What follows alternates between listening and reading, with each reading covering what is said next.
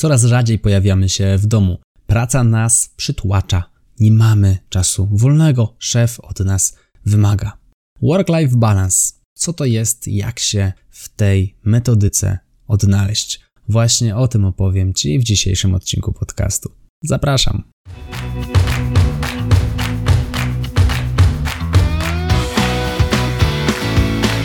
Chcesz przenieść swoją karierę na wyższy poziom? Nieważne, czy pracujesz na etacie, czy jesteś przedsiębiorcą. Świetnie trafiłeś.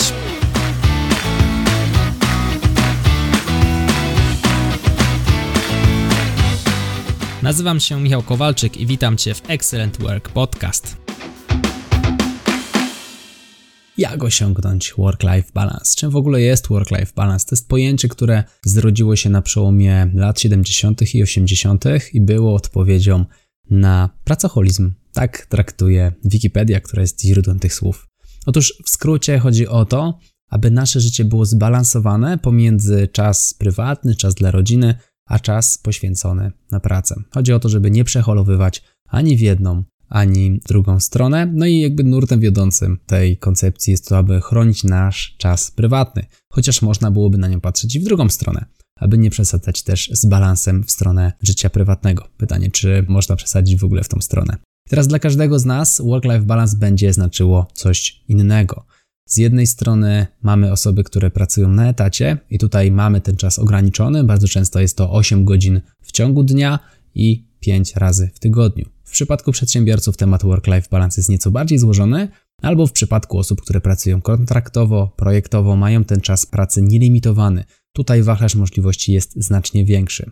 W momencie, kiedy zaczynamy rozpatrywać nasz czas pracy, warto spojrzeć na to też pod innym kątem. Bardzo często work-life balance rozpatrywany jest przez nas w ujęciu dnia, ale być może warto spojrzeć na niego w ujęciu tygodni albo miesięcy. W moim przypadku bardzo często mam okresy tygodnia, dwóch tygodni, gdzie tej pracy mam więcej, po to, aby potem przez kolejne dwa tygodnie mieć tej pracy mniej, spędzić więcej czasu z rodziną, czy mieć tego czasu nieco więcej, jeżeli chodzi o właśnie czas wolny. A więc znowu, wszystko będzie zależało też od naszej perspektywy, no i charakteru pracy, którą świadczymy, którą pełnimy. Kwestia związana z dwoma stronami medalu. Z jednej strony mamy osoby, które są przepracowane, i teraz, jeżeli jesteśmy przepracowani, to spowoduje jednak spadek naszej efektywności. Czyli jeżeli pracujemy zbyt długo, to nie znaczy, że wykonamy więcej zadań. Pracownik wypoczęty to pracownik, który jest efektywniejszy. Tyle teorii. Jak to wygląda w praktyce? I tutaj przykład z mojego życia z w zasadzie maja 2021 roku, gdzie trzy miesiące wcześniej miałem dość intensywny czas, nie tyle w firmie, co nawet prowadząc projekt wykończenia domu. Bardzo zaangażowało mnie to czasowo i wyczerpało. Byłem blisko stanu depresyjnego, no bo tyle zadań było na mojej głowie. Musiałem po prostu odsapnąć. Potrzebowałem około dwóch tygodni, z czego miałem kilka dni z rodziną, cztery dni z rodziną we Wrocławiu, dwa wyjazdy pojedyncze do znajomych, aby po prostu porozmawiać. I to faktycznie spowodowało, że moja efektywność wzrosła. A jak zaobserwowałem ten stan? No, około dwóch, trzech tygodni przed tą przerwą zauważyłem, że nie mam ochoty pracować, nie mam ochoty wykonywać swoich obowiązków, a jak już do tego się zmuszę, to robię to na 20, 30, może 40% swoich możliwości. Brakowało kreatywności, brakowało polotu w tym, co tworzyłem. Właśnie to zapaliło w mojej głowie czerwoną lampkę. Z racji tego, że regularnie spotykam się z psychoterapeutą, porozmawiałem z nią też o tym, no i potwierdziła moje słowa. Prawdopodobnie był to jakiś stan przeddepresyjny, dlatego warto było sobie odsapnąć. Jeżeli masz taką możliwość, aby regulować sam swój czas pracy, pamiętaj o tym. Tu nie chodzi o to, żeby zacharowywać się jak wół. Z drugiej strony mamy osoby, które lubią swoją pracę, czyli mogłyby pracować w zasadzie 24 godziny na 7, bez względu na to, czy ktoś ich do tego zmusza, czy nie. One nawet po godzinach te prace będą wykonywały. I teraz, czy coś jest w tym złego? No nie, i to znowu jest coś, co było przez jakiś czas moją domeną. Gdy pracowałem w korporacji, po godzinach uczyłem się Excela, bo tak bardzo podobał mi się ten program, tak bardzo, taką dużą sprawiało mi przyjemność uczenie się obsługi tego programu, że czas wolny poświęcałem na naukę obsługi właśnie tego narzędzia. Czy coś w tym złego? No nie, o ile znowu nie jesteśmy do tego w jakiś sposób zmuszeni, albo nie czujemy się tym przytłoczeni. Dla mnie to była rozrywka. Ja naprawdę odpoczywałem, mogąc doskonalić swoje kompetencje Excela. I znowu, jeżeli spojrzymy na work-life balance z boku, ktoś powie, no gość oszalał 8 godzin w pracy z Excelem, a po pracy jeszcze kolejne godziny jest niepoważny. Natomiast jeżeli weźmiemy nasz kontekst, zobaczymy w jakim jesteśmy miejscu i uznamy, że jest to dla nas ok, nikt nas do tego nie zmusza, nie jest to jakaś chora ambicja, tylko po prostu lubimy to robić, lubimy się rozwijać, to dlaczego nie mielibyśmy korzystać z dobrodziejstw, które za tym idą? Czemu nie poświęcać czasu wolnego na na przykład naukę, jeżeli nam się to podoba, jeżeli lubimy to robić? I teraz jest jeszcze kwestia związana z przymusem pracy, czyli z jednej strony mamy to, jak my się do tego odniesiemy, o czym powiedzieliśmy, z jednej strony mamy to, że lubimy pracować, z drugiej strony pamiętajmy o tym, że więcej przepracowanych godzin to niekoniecznie są lepsze rezultaty. Z drugiej strony mamy też przełożonych, jeżeli pracujemy na etacie, którzy nad nami czuwają. A więc są sytuacje, w których szef po prostu każe nam tę dodatkową pracę wykonywać. Mam tutaj na myśli nadgodziny. Oczywiście w świetle prawa może je nam narzucić w ściśle określonych warunkach, natomiast nie jest to podcast do prawie, więc nie będziemy tutaj wchodzili głębiej. No, umówmy się też, że regularne odmawianie przełożonemu nadgodzin no jakby nie było na wysokości na poziomie relacji ludzkich, może być różnie postrzegane. A więc z jednej strony, ok, jasne, prawo pozwala nam odmawiać tych nadgodzin, z drugiej strony, no sami wiemy, jak wygląda to w praktyce. Gdzieś tam zdarzy się być może odmówić, natomiast no jeżeli trzeba, no to po prostu trzeba. I teraz co, jeżeli tych nadgodzin jest zbyt dużo w naszej ocenie i czujemy się zmęczeni?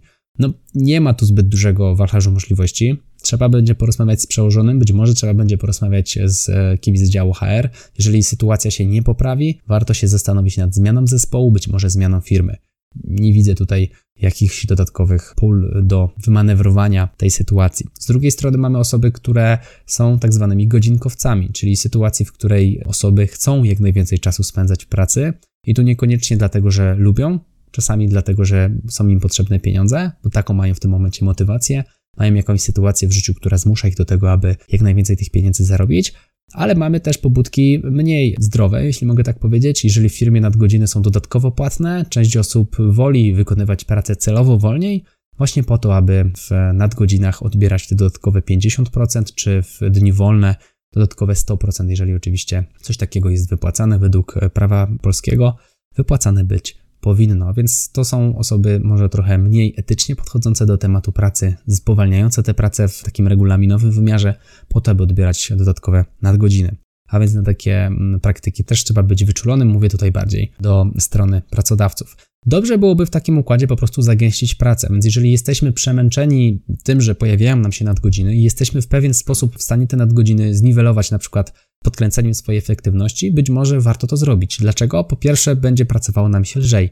Będzie nam się pracowało lżej, jeżeli do naszej pracy zaprzęgniemy wszelkiej maści automatyzację, czy automatyzację procesów raportowych w Excelu, czy automatyzację nawet takich prostych rzeczy jak reguł na mailu, co ułatwi nam przekopywanie się przez to narzędzie znacznie szybciej, patrzenie tylko na te maile i czytanie tych maili, które nas interesują, dbanie o higienę skrzynki mailowej. To są takie proste, wydawałoby się, praktyki, ale naprawdę pozwalają zaoszczędzić w skali miesiąca dobrych kilka godzin, co znowu może obniżyć nam liczbę nadgodzin, a z drugiej strony, jeżeli nasza efektywność będzie, większa, to spowoduje, że dostajemy do ręki argument do ewentualnej renegocjacji naszego wynagrodzenia, oczywiście długoterminowo, zachowując ten trend wyższej efektywności, mamy, będziemy mieć też więcej czasu na to, aby spędzać go z naszą rodziną. Więc pamiętajmy, czasami sposobem na wyleczenie się z nadgodzin, jeżeli oczywiście taka jest charakterystyka naszego stanowiska, jest zagęszczenie wydajności, poprawa tej wydajności w jednostce pracy, w jednostce godzinowej, w jednostce czasu.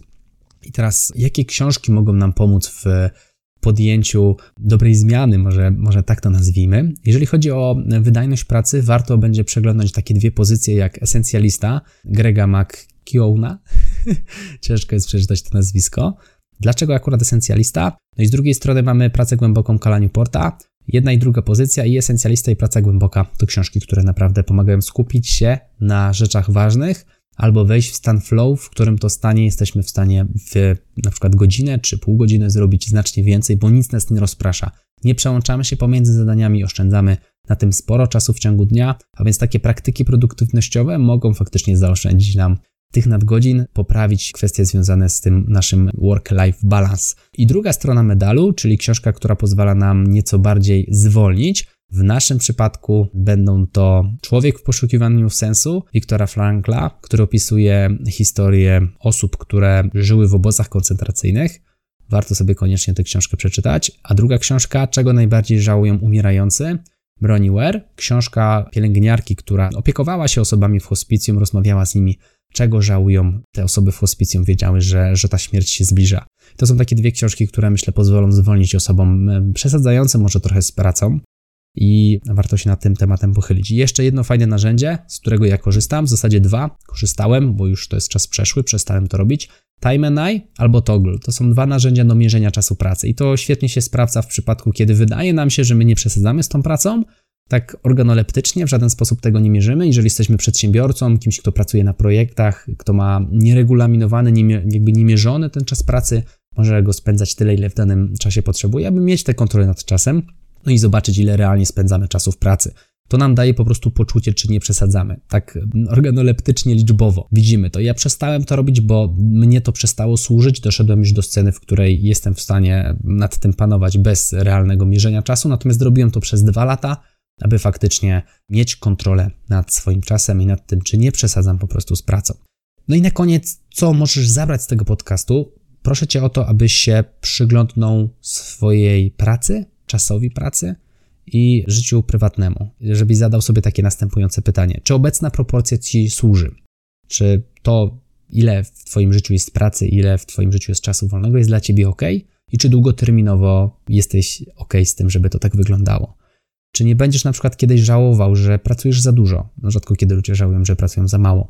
No i na koniec zapytaj się też osób wokół ciebie, twoich bliskich, osób, z którymi spędzasz najwięcej czasu wolnego, czy ten obecny układ jest dla nich ok, czy nie czują się zaniedbani, czy nie, nie czują się w jakiś sposób pokrzywdzeni, bo to może spowodować start jakiejś zmiany w tobie, start zastanawiania się nad kwestiami związanymi właśnie z tym work-life balance, bo tobie może wydawać się, że wszystko jest ok, ale może ludzie dookoła myślą inaczej, ludzie, na których oczywiście opinii ci zależy. No i tym akcentem zakończmy ten podcast. Nazywam się Michał Kowalczyk, to był Excellent Work Podcast. Do zobaczenia i do usłyszenia w kolejnym odcinku. No i tradycyjnie, jeżeli ten Ci się podobał, wyślij go proszę jednej osobie. Do zobaczenia i do usłyszenia. Trzymaj się, hej.